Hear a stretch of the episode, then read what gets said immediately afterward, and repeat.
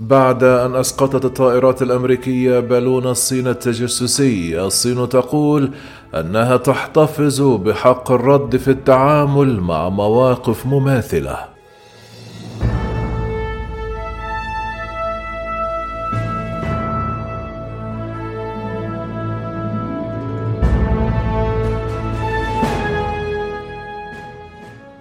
تقول الصين أنها تحتفظ بالحق في التعامل مع مواقف مماثلة في اعقاب قرار الولايات المتحدة بإسقاط منطادها المرتفع.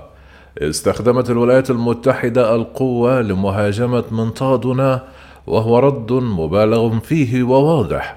قال المتحدث باسم وزارة الدفاع الصينية تان كيفي في بيان بعد ظهر يوم الأحد بالتوقيت المحلي قال نعرب عن احتجاجنا الشديد على هذه الخطوة من قبل الجانب الأمريكي. كما أضاف أن الصين تحتفظ بالحق في استخدام الوسائل الضرورية للتعامل مع مواقف مماثلة.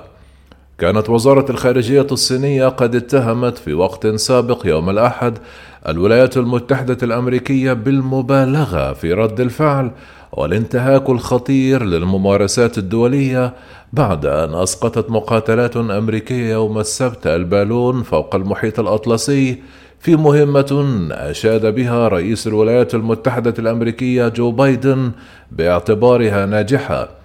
تعتقد الولايات المتحدة الأمريكية أن المنطاد قد تورط في عمليات تجسس على الأراضي الأمريكية لكن الصين دحضت ذلك وأصرت على أنها سفينة أبحاث مدنية خرجت عن مسارها. قال بيان وزارة الخارجية الصينية لقد أبلغ الجانب الصيني مرارا الجانب الأمريكي بعد التحقق من أن المنطاد مخصص للاستخدام المدني ودخل الولايات المتحدة الأمريكية بسبب قوة قاهرة لقد كان حادث تماما.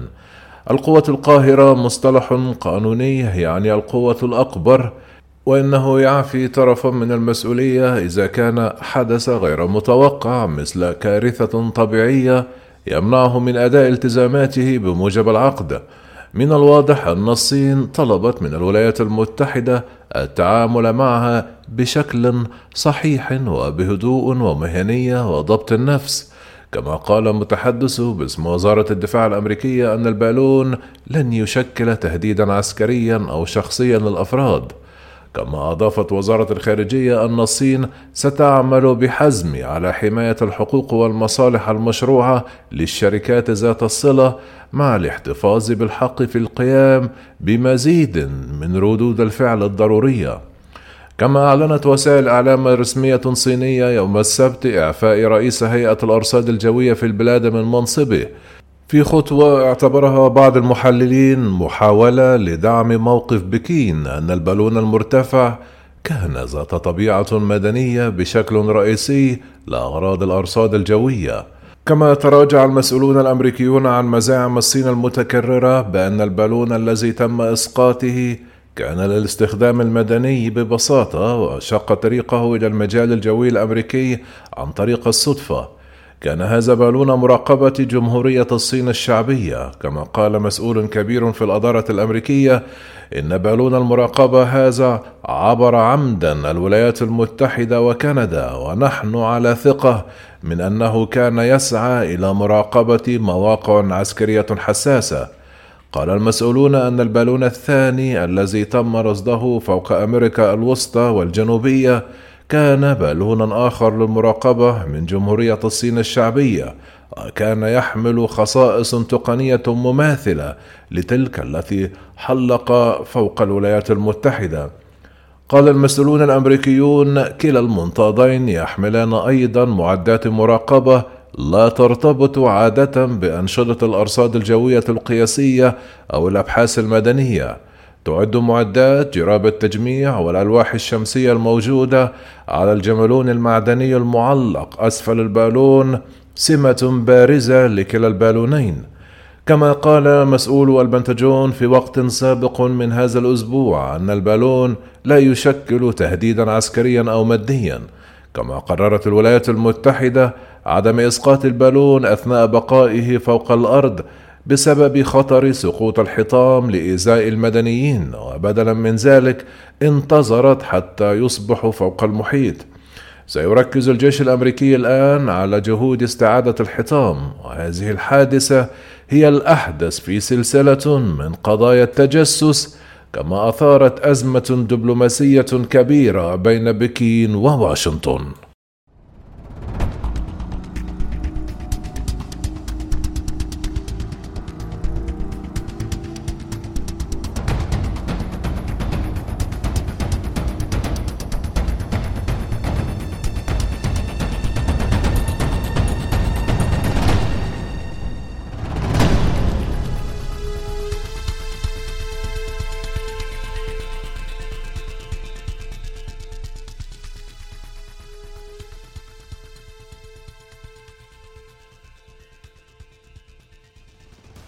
من ناحية أخرى قالت سلطات تايوان يوم الأحد إن حادثة البالون الصيني لا ينبغي أن يتسامح معها المجتمع الدولي المتحضر.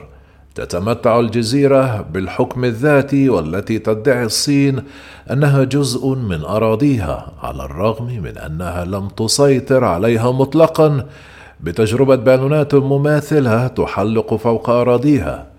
كما قالت وزارة الخارجية التايوانية في بيان إن مثل هذه التصرفات من قبل حكومة الحزب الشيوعي الصيني تتعارض مع القانون الدولي كما تنتهك المجال الجوي للدول الأخرى وتنتهك سيادتها كما دعت الحكومة الصينية إلى الوقف الفوري لأي سلوك من هذا النوع الذي يعتدي على الآخرين.